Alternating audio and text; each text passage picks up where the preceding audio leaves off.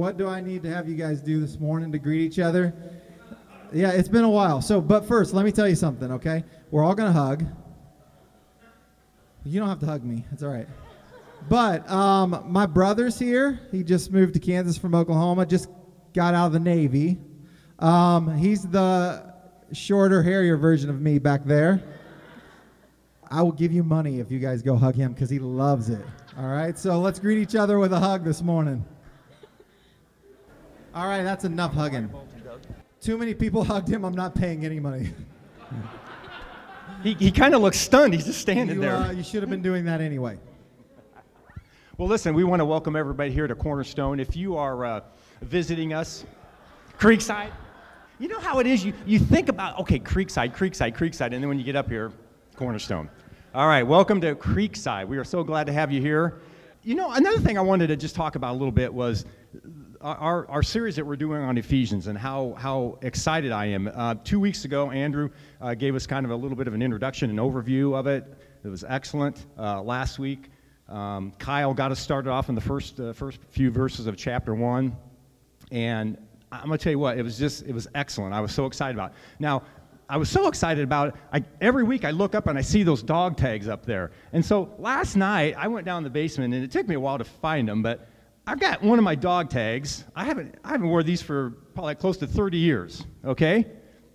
But I look at it, and it's got my name on there, Jeff Westfall, Jeffrey C. Westfall.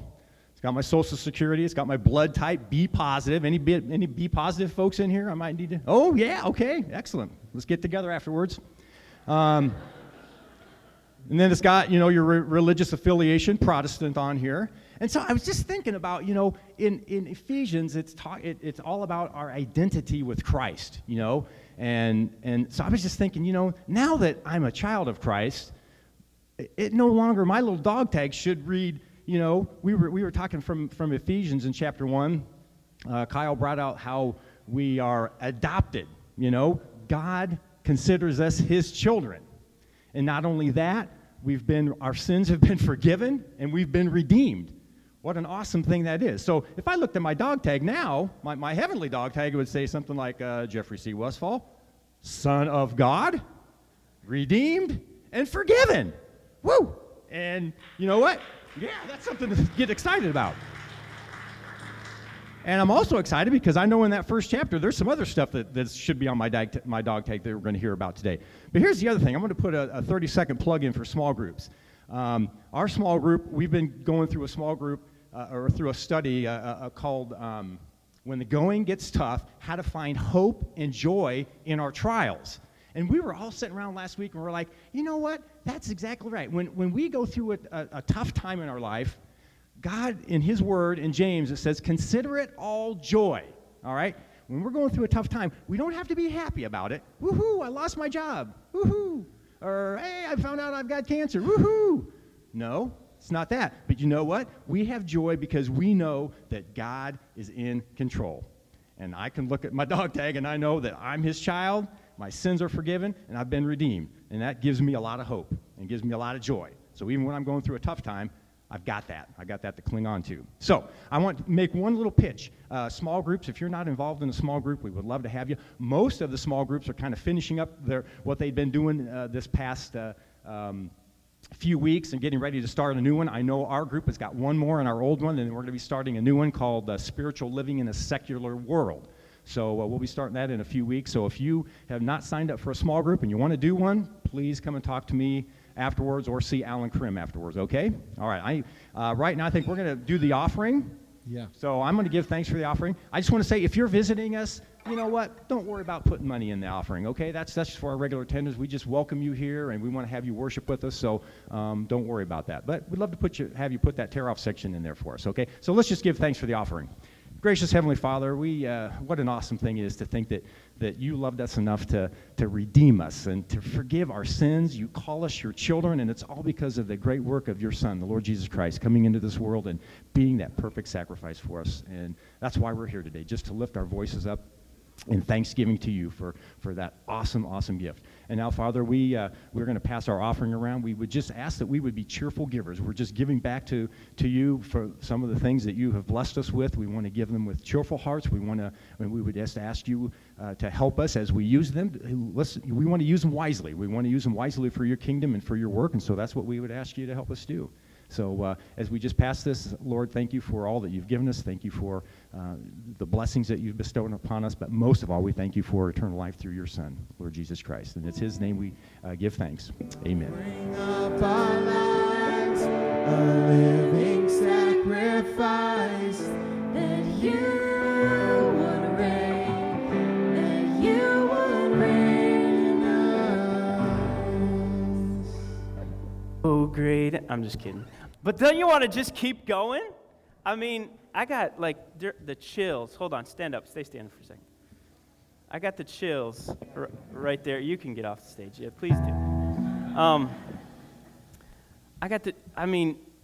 Sometimes you get the chills and you feel, that's just a feeling. But I've been praying so hard for this morning. I feel like that was the Holy Spirit just giving confidence to the Word of God this morning. So I want to pray.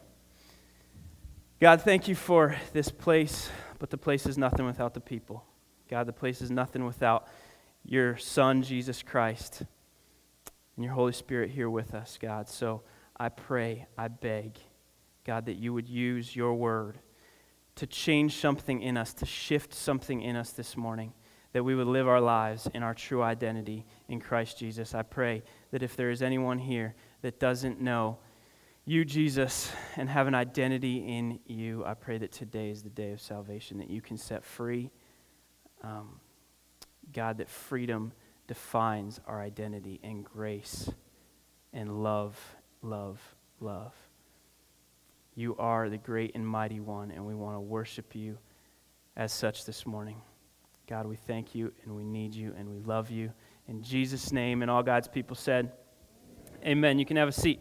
All right. Hey, I want to just start by saying thank you to all of the band members that are here every Sunday morning. There's a lot of people involved. Raise your hand if you are in the band, or if you do the computer, or if you do any kind of setup for the first meeting. Raise your hand if you have ever been involved in any kind of service, even greeters, Sunday school, anybody. Raise your hand right now. 1, 2, 3, go. Look around. All right, that's great. Yeah, clap for them. Clap for them. That's great. That's awesome. There could be a lot more, okay? I'm going to get to that in a moment. But I want to start by bringing Adam Westfall and Justin Two up here right now. I almost said Braceland. You guys come up here. You guys come on. Hurry, please, hurry. Should have practiced this. Hurry up. Justin, Adam, come here. I just didn't want to be out dressed this morning, because these guys look good, okay? But obviously, not this good. Except Justin Braceland. Justin, stand up. Everybody turn around and look at Justin. Enough said. Enough said. All right? So these guys, nobody really knows what these guys have done since we've moved into this building, okay? When we first moved in here, and I started working here, and it was awesome. I loved it. Justin was either here as much as I was, and this is my full-time job, okay? He was either here as much as I was or more that first week, and Adam almost that much. What these guys did was incredible, okay? We are so thankful to God for this sound system, for this room, everything that we have here. It was just given to us, essentially. But it did have to be tweaked a little bit to fit our needs and what we're doing. These guys spent hour upon hour upon hour here. I mean, Justin, he hasn't taken a single class in sound technology, and he knows about 10 times more than I will ever know, okay? Because he's read it all on his own, and he's just put time and effort. And Adam, all of our networks are set up because of Adam, not because of me, because I have no idea what I'm doing. They're both thinking that they know 20 times more than me. That's just not true. 10 was generous, okay? But these guys, I just want everybody to know that all of this, the sound, everything that it is now, is because of them. I didn't really have a lot to do with it. So I wanted to recognize them this morning. I want you to give them a round of applause and just recognize that. These are for you guys. Thank you very much. You look good, but you can sit down. I want to do a little ministry plug right here, right now. I sat in an elders meeting a couple weeks ago, and the elders kind of put forth 4 areas. We went around in a circle, and everybody dreamt. What do you dream that Creekside Church will look like at the end of 2014? And then, what do we need to do to get us there? Okay, so everybody went around and dreamt, and all of our dreams fit into 4 categories, okay? Number 1, growth, numerical growth and spiritual growth. Number 2, youth. Number 3, discipleship. Number 4, missions, local and world missions, okay? Now, here's the deal. God said in His Word that He has a desire for all men to be saved, right? And so if we are, when you walk in this building, our mission statement is plastered right there, leading people everywhere to a devoted relationship with Jesus Christ. When you read that, you have got to walk in this room, in this building, and catch a vision. God wants all men everywhere to be saved, okay? That's His desire. If we are living out our mission and going out and seeing unsaved people get saved, where are they going to go to church? What am I going to do? I'm going to say, hey, there's a huge church over in West Des Moines, Luther Church of Hope, they'd love to have you. No, I'm not. I'm going to say, come to Creekside. We want to know you. We want to love you. Jesus loves you. We want you to grow. If we are living out our mission, this church should be growing. And I know there's some people right now sitting in this room that are terrified of growth. Why? Because you love the relationships you have. You love the comfortableness of a decently small church, okay? Get in a small group. Find a way to connect yourself because God's mission will not stop when we're uncomfortable. If we are living out our mission, this church will be growing. And right now, we have an awesome problem, okay? This problem will only be awesome if it doesn't remain a problem, okay? Then if it remains a problem, it'll just be a problem, okay? Our awesome problem is that our Sunday school is growing like crazy, and that's great, but our teachers are getting worn out. I'm going to say this, and I want to keep saying it, that one of the number one enemies of people of believers using their gifts is burnout. Because if you get burnt out on the ministry that you're doing, you're not going to come back to it, or it's going to be a really long time before you do. Okay? So if our Sunday school is growing and our teachers are getting worn out, they're still doing it joyfully, and I'm so thankful for that. You don't hear a lot of our Sunday school teachers complaining, but they do present needs to us. Okay? Sunday school is one of those, what I call first 15 ministries. Greeters is one of them because it's the first 15 minutes that somebody shows up to our church, okay? And they will likely be able to tell, especially if they have kids, if they're going to be back within the first 15 minutes, okay? You can deal with a little music that's too loud or not your style. You can deal with a mediocre preacher. But if your kids are taken care of, and you'll know that within the first 15 minutes, I think, then you're going to come back. So we have got to feed into our young people. We've got to feed into our kids, okay? So I'm going to present to you some needs right now in the Sunday school. And here's the deal. If you have ever been approached to be a teacher, or if you have ever been approached to be a part of any ministry at Creekside, and your first answer was immediately no, we need you to reconsider that. We need you to at least say, it's probably going to be no, but I'll spend a week praying about it, okay? It can still be no, but we want you to pray about it first, okay? Because you never know what God will lead you to. So here's some needs, okay? In Sunday school, our Sunday school is ever-growing. We need more teachers. Specifically, we need a K through first grade teacher. We also need subs and assistants for all of our classes. We also need, okay, sometimes There's an immediate need on Sunday morning. If a teacher doesn't show up, we need someone to be available to, hey, we can ask you, this such and such a class needs a teacher. Can you just go do that on a whim, okay? I want to read you something that Tracy wrote to me this past week, and I guarantee you that a number of you have felt this when we've asked you to volunteer in a specific place in the church, and you were terrified, or it took up too much time, or whatever your excuse was.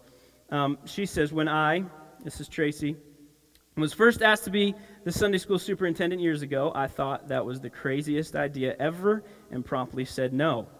But of course, God had other ideas and decided that my children should cry as hard as they could when dropped off at Sunday school every Sunday so that Mommy couldn't bear to leave them. That's just like God, right? So after weeks of sitting in class with them with Miss Debbie as their teacher, I reluctantly got roped into teaching. But now, years later, I've realized that teaching is nothing to be afraid of, and it has blessed my life in so many ways. It's not hard and it's not intimidating once you do it. You don't have to have a ton of knowledge or even a teaching degree. The blessings that come back to you by spending time with those kids is amazing. God works in crazy ways, so pray about it and let Him lead you, and we hope He leads you down the Sunday school hall. Here's the deal. If you haven't checked out the Sunday school hall, go check it out after church today. Okay, we're going to pass around a sign-up sheet next week, and I'm going to email about it again this week. We need these spots filled. Another thing is that if you're a believer, God has given you a gift, whether you know about it right now or not. If you don't know what your gift is, email me this week. Email one of the elders, okay? Because we want to help you figure out what that gift is. God uses your gifts to enhance the body of Christ, okay, and lead us closer to Christ. And if you're a Christian and you're not using your gifts, you're not living up to the calling that God has for you. We need you to be using your gifts, okay, if we're going to grow as a church. So be thinking about that. I'm going to send out another email this week about women's ministries. A lot of the women that were involved last year with women's ministry signed up for the same exact things this year. It's because there's people out there sitting in this church right now that have the gifts to sign up for those areas, but just aren't. And for whatever reason those may be. So please, if you've said no immediately right away before, just pray about it this week. And when you see the email come around, pray about that. Because if this church is going to grow and we're going to fulfill the mission that God has given us, we've all got to be involved. It's got to be everyone, and we've got to catch a vision of growth as an entire church. Okay? Enough with that. Take out your Bibles. We're going to be in the NIV this morning. If you don't have a Bible with you, you can take out your phone, find it on there, or somewhere around you, in the pew in front of you, there's an NIV Bible somewhere. Don't be afraid to ask somebody to reach it for you. I'm going to read from Ephesians 1:1-14. Kyle already spoke on a lot of that last week, but I want to read it because, dude, he did an awesome job with the whole thing, but he did an awesome job reading. I think I got motion sickness when he read last week. I was seriously, it made my head move, and I almost threw up afterward because that was amazing. It was awesome, and I'm not going to do that this morning because it won't sound as good. So I'm going to read 1:1-14. Listen to this. Paul, an apostle of Christ Jesus by the will of God, to the saints in Ephesus, the faithful in Christ Jesus, grace and peace to you from God our Father and the Lord Jesus Christ. Praise be to the God and Father of our Lord Jesus Christ, who has blessed us in the heavenly realms with every spiritual blessing in Christ. For He chose us in Him before the creation of the world to be holy and blameless in His sight. In love, He predestined us to be adopted as His sons through Jesus Christ, in accordance with His pleasure and will, to the praise of His glorious grace, which He has freely given us in the one He loves. In Him we have redemption through His blood. Let me read that again. In Him we have redemption through His blood, the forgiveness of sins in accordance with the riches of God's grace that He lavished on us with all wisdom and understanding, and He made known to us the mystery of His will, according to His good pleasure, which He purposed in Christ, to be put into effect when the times will have reached their fulfillment, to bring all things in heaven and on earth together under one head, even Christ. And here's our text for the morning, verse 11. In Him we were also chosen, having been predestined according to the plan of Him who works out everything in conformity with the purpose of His will, in order that we, who were the first to hope in Christ, might be for the praise of His glory. And you also were included in Christ when you heard the word of truth, the gospel of your salvation. Having believed, you were marked in Him with a seal, the promised Holy Spirit, who is a deposit guaranteeing our inheritance until the redemption of those who are God's possession, to the praise of His glory. Isn't that a sweet part of Scripture? I mean, that speaks so much to who we have been made. I mean, that should rock our world. I should be able to walk off the stage right now, and that should change us. But too often it doesn't. Okay? Andrew spoke a couple weeks ago, and I wrote some things down that I loved about it. I wrote some things down that I loved about Kyle's, and I'm going to reiterate those for you. One thing Andrew said, the truth of our identity in Christ has the power to change an individual and a whole church. It also has the power to change an economy. I mean, imagine it. McDonald's, Panera, anyone around the area that serves breakfast on a Sunday morning loses business because of us. Now, that's not, we don't really want a poor standing in a community, but we want them to be shutting their doors on Sunday morning because they're coming here, right? Because we are out in the community grabbing people, telling them about Jesus because God has changed us. Andrew also talked about that in Ephesians, the author Paul was in his transition from his mission to the Jews to his mission to the Gentiles. And his message to them was, if you are in Christ, you are one in Christ. You are a part of His family, and you have the right to become children of God. Who is salvation for? Everyone. Okay? God wants all people to be saved. Doesn't matter the color of your skin. Doesn't matter if you're black, blue, yellow, green. I'm sorry, I've been watching too many superhero movies. The Hulk is green, and he could get saved too. Okay? And so, here's the deal. It's for everyone. A couple things that Kyle said is you are blessed, or you have been blessed. One time you were blessed, and it lasts forever. Okay? You are blessed. What's our perspective on blessing? That we're going to get all of the things we want, and that we're going to get the car, the money, everything that we want and we desire in this life? Or is our perspective does our perspective of blessing come from the word that Kyle said, shalom, that you have peace, that you have fullness, that you have wholeness, not that you can have, that if you're in Christ, you have these things. So often, our mind works against us. Our subconscious worked against us, and we don't live like we actually have these things. Kyle said that we are adopted and redeemed in Christ through His blood. Every time you hear, we are, or you are, or I am, you have got to hold that as truth in your life, because identity in Christ is everything. Identity is everything, because it will shape and define how you live your life. That's the truth of the word identity. And for everybody in this room, it is not in Christ. I can tell you that. Even if you're a believer, you are in Christ, but you don't live like it.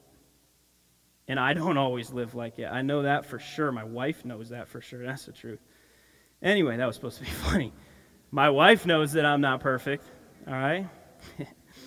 If there's one word that shapes and defines mine and Heather's life over the past 2 years, it is the word identity. Because 2 years ago, whatever it was, you've heard the story, my identity in Christ was all screwed up. And so that has shaped us. The way you see yourself, your perspective of how God sees you and your position in Him will define, it will define, it will define, there is no option, it will define how you live your life. It will also define how you think about other people who are not in Christ. And that's really the crux of the matter this morning. How do we view people that are not in Christ? Unfortunately, the history of the church has shaped us into two kinds of people. Okay? There's really more than just these two, but when people outside the church, think of the church, it really comes down to these two kinds of people. The first kind of person is us.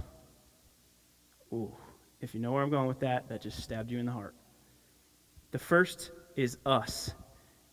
The kinds of people that say we are the church.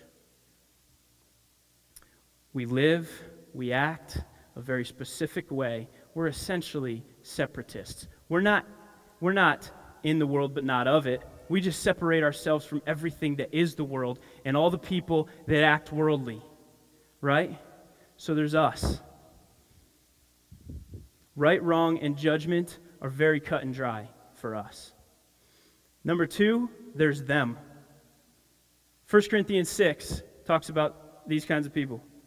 Sexually immoral, thieves, greedy people, drunkards, swindlers, they will not inherit the kingdom of God.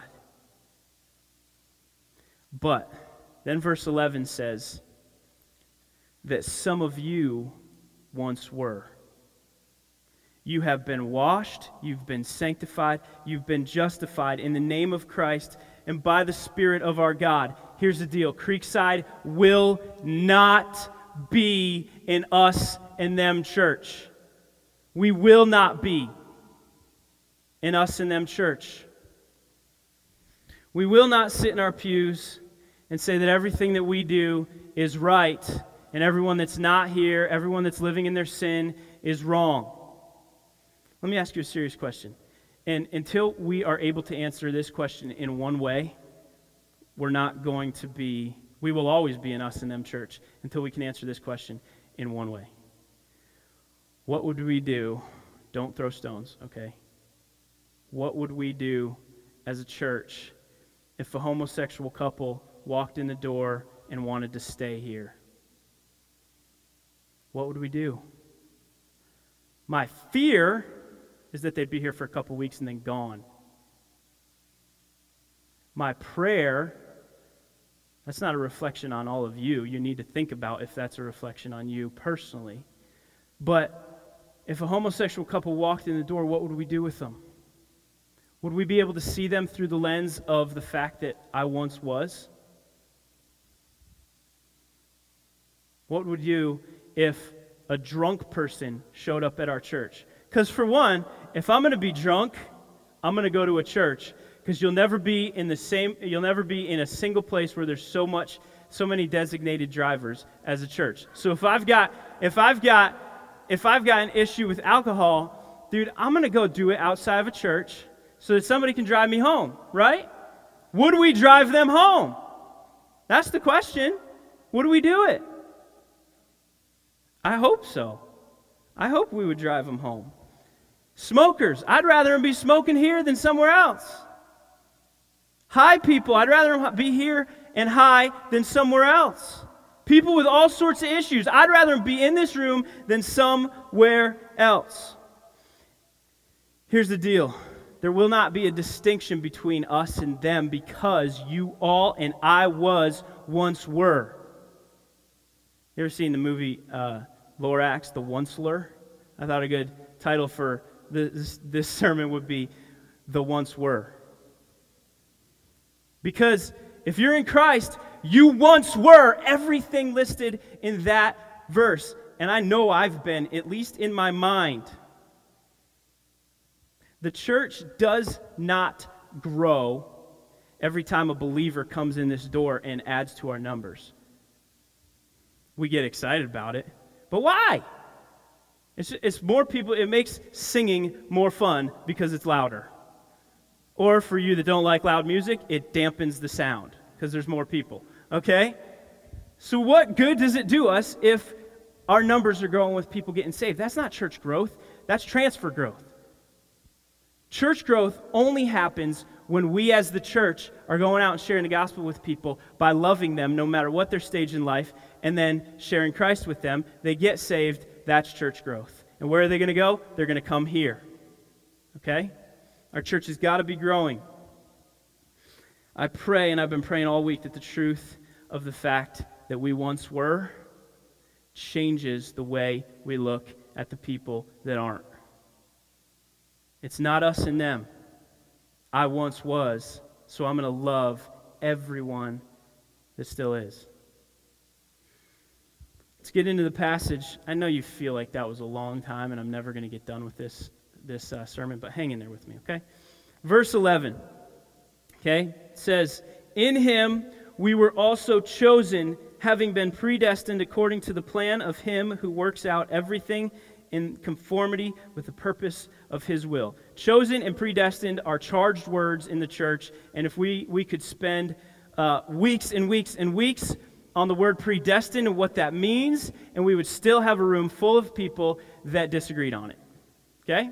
We might do that someday. It'd be fun, but we're not going to do it this morning, because in this sense, Jeremiah 1:5 says, "Before I formed you in the womb, I knew you. Before you were born, I set you apart. I appointed you as a prophet to the nations."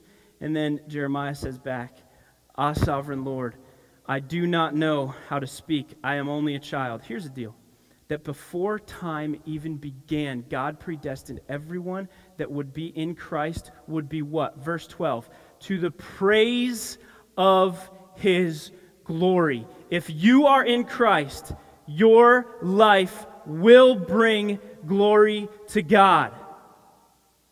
Whether you are seeking the righteousness of God with all your heart, then that will bring glory to God. And if you're messing up every day and you're sinning in the same ways every day, yes, you need to be taking steps not to do that. That's not the point.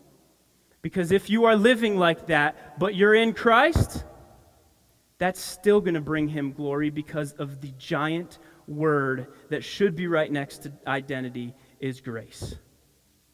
Because his glory should be seen in your messed up life, in my messed up life, because of grace, right? Is that true? All who are in Christ have been chosen and predestined to bring him glory. That will not change. There's nothing that you could do to be outside of God once you're in Christ. On the cross, what did Jesus say? It is finished. Finished, finished, finished. If our identity is shaped by what we do, by what we say, by the people that acknowledge us as friends, by what we look like, okay? I mean, I dressed this morning because it felt like looking good, which is completely contrary to what I'm talking about, okay? But anyway, my wife thinks I look good, so the rest of you don't matter. All right? If your identity in Christ is shaped on those things, then you will never live to the fullness of what God wants you to live. The best possible way that you can live is to live with the understanding that your identity is in Christ and nothing can ever change that, because it'll change the way you look at yourself and it'll change the way you look at everyone that is outside of Christ, or everyone that's in Christ that's struggling with sin. Verse 13, "And you also were included in Christ when you heard the word of truth, the gospel of your salvation. Having believed, you were marked in him with a seal, the promised Holy Spirit." Here's the deal. When we're saved, God gives us his Holy Spirit for a couple reasons. Because he's our helper. He wants us to live in a certain way. Why? Not so we can save ourselves, which is a problem in a lot of people's minds, that we still need to save ourselves. But he didn't give us the Holy Spirit to help us so that we could do good works to save ourselves. He wants us to bring him glory. He gave us the Holy Spirit also to let us know that there's nothing you could ever do to get unsaved. Once you're saved, you're saved. He's a seal. You have him in you, and you're going to heaven. And then he would say, so start living like it, right? He wants us to live in a certain way, but here's the problem, that many of us, even if we wouldn't say this out loud, with our subconscious life, live in a certain way because we think that we can still save ourselves. We live in a certain way and we think a certain way because we believe we still need to save ourselves. There might be some people in this room, and I bet there is, that think, I'm a believer. I am a Christian. I don't sin anymore. I'm not one of them. I know that's hard for you to believe, but, oh wait, that was pride. So, this is sin anyway. Grace is not grace without sin. Grace doesn't say that God accepts our sin and says you're okay with it. No. Grace is that God saw our sin and he said, you're never, ever, ever going to live up to my standard, so I'm going to send Jesus so that you don't have to. So when Jesus came, that should change the way we think. That should completely change the way we think. At the cross, the standard was met. And get this, there is no sin, no sin, no sin more powerful than the cross of Jesus Christ. And somehow we think that there is. What am I not saying? I'm not saying that because of grace we should go on and do whatever we want and sin. Okay? Because what does Paul say? What should we do? Go on sinning so that grace may abound? By no means. By no means. We should not do that. But until we understand our identity in Christ, that we once were and now we are completely forgiven, completely taken care of, completely justified, completely sanctified, redeemed, on our way to heaven, no matter what, we will always be seeing our sin as something that separates us from God. Okay? Think about yourself. When you do something that you know is wrong, or even after you do it, you know it was wrong, you speak to somebody in a way that you shouldn't have, you continue to sin in a way that you are struggling with, and it's an addiction to you, and you are struggling with it, you're struggling with it, you're struggling with it. I don't know what it is. It could be alcohol, it could be pornography, it could be anger, it could be getting angry with your wife, it could be yelling at your kids. I don't know what it is. But every time you mess up in that way, your guilt paralyzes you. And I don't know if you've heard this said, but my mom always used to say it to me when I was in grade school. And I remember there was this one kid that I absolutely hated. I could not stand this kid. I hated hearing his name. Every time I heard his name, I would compare myself to him and start just throwing. I hated this kid. But my mom always said to me, and I hated this too, because she was right. She would say to me, Nick, you know, often what you hate in other people is what you hate in yourself the most. I was like, dang it, Mom. I'm not talking to you anymore. I left. Because she was right. Same concept here. If our sin is messing up what our true identity in Christ is, then we will feel guilty for our sin. And when we feel guilty for our sin, it either drives us to sin again, or what do? We judge everyone else that's struggling with the same thing. Until your identity in Christ is known, that nothing you could ever do will change the way God feels about you, will change your position in God. Until that is true in your life, you will always live in such a way that your sin separates you from God, and then you'll judge everyone else that walks into your life or walks into that door. And in some instances, you're going to lead them away from Christ rather than in Christ. So you see what I'm talking about? Identity is everything. It defines everything about your life. Verse 14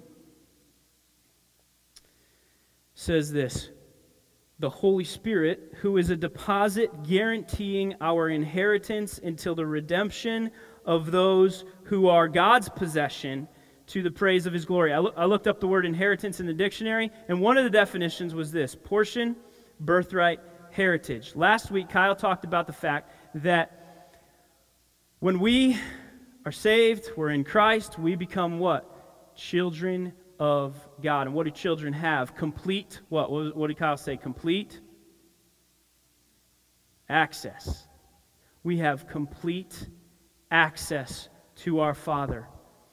If you are a child of the King of the universe, what does that make you?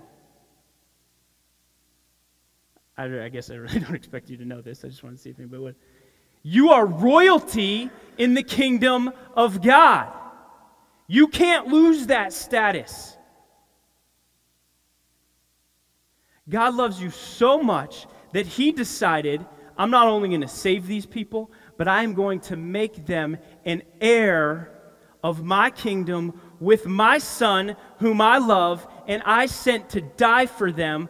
I'm going to make them co-heirs with Christ in my kingdom.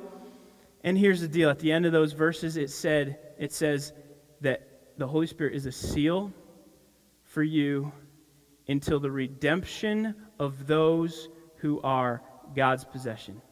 Here's the deal. Not only can your identity in Christ never change, you are what you have been made because you once were. Not only will it never change, but God didn't create you because He needed you. Newsflash, He doesn't need you. He can do what He wants to do without you, but He chooses to create people, imperfect people, in His image, in His own image, because He desires relationship with us. He created you because He wants you. You are God's possession. That's why He says, I don't know exactly what it says. Somebody say this for me. That He rejoices when is the death of His saints. Great is the joy. How does that go? Somebody? Loudly. That's it. I had it when I practiced, but I lost it. Thank you, Mark. Precious to the Lord is the death of His saints. Why? Because He can't wait to have you there with Him. Can't wait, because He loves you.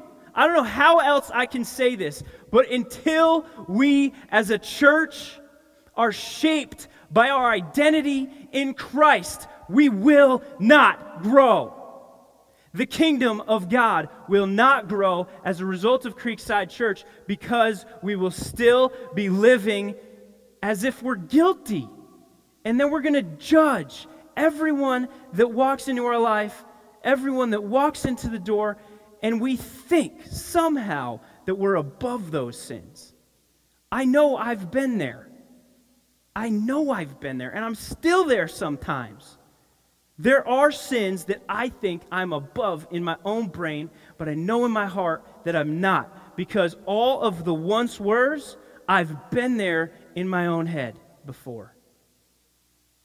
And so if I can know that I once was and I am no longer, then it gives me the ability to look at everyone that comes into my life and love, absolutely no matter what.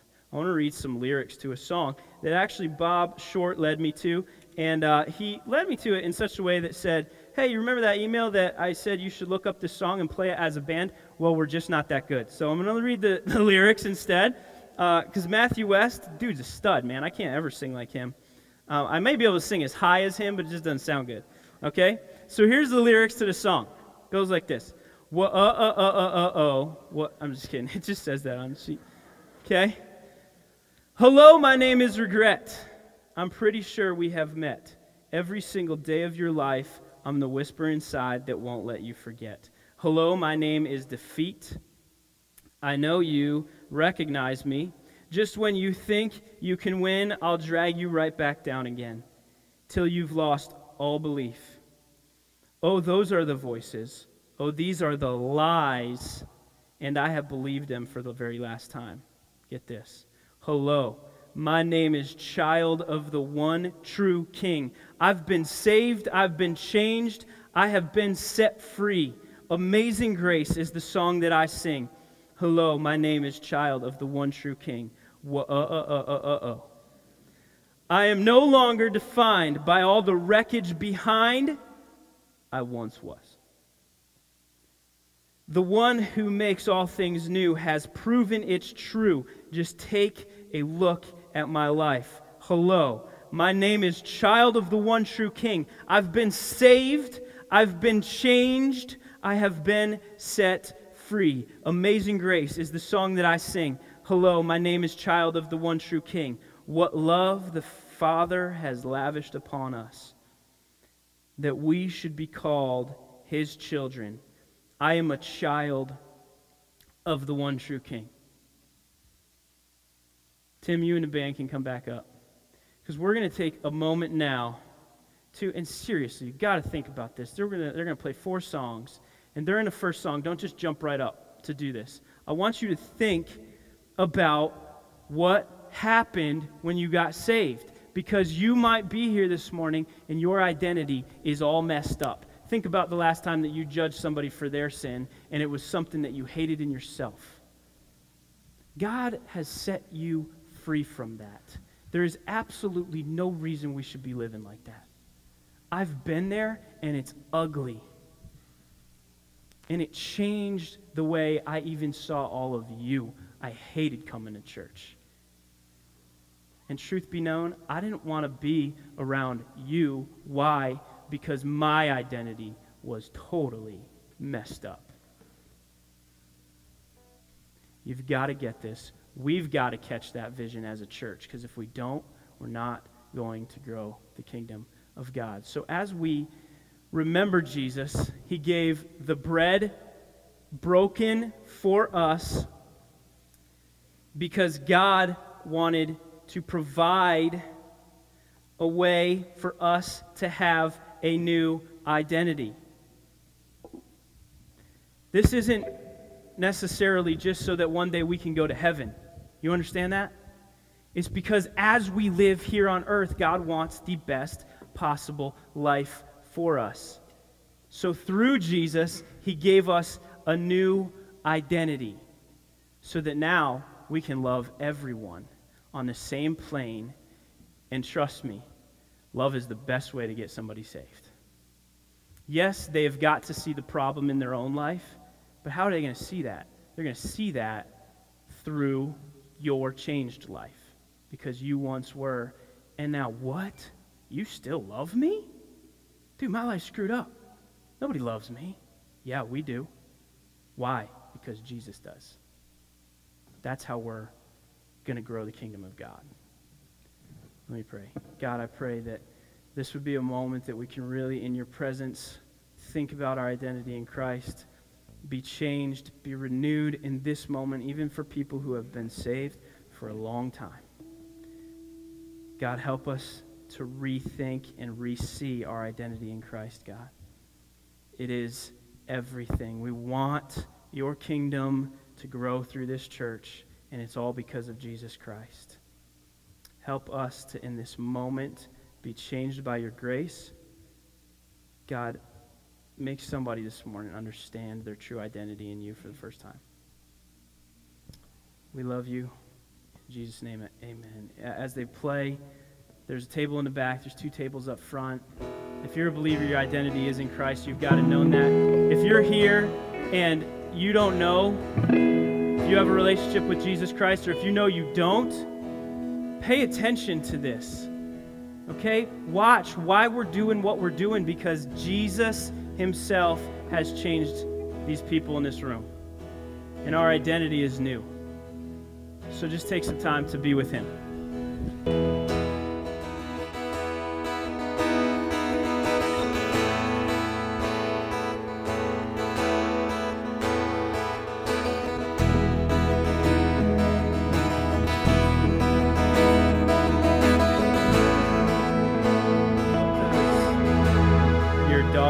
Say this morning, the once were, child of the one true King, identity in Christ, or does it say something else? God, I pray that you would use this church with people full, with your peace, with your wholeness, with your fullness, God, complete in Christ. Changed identity. We once were, and now we are. Changed people. God, use this church to grow your kingdom. We want to live a abundant lives. We need you, God, and we love you. And all God's people said, amen. Have a blessed week. We'll see you next week.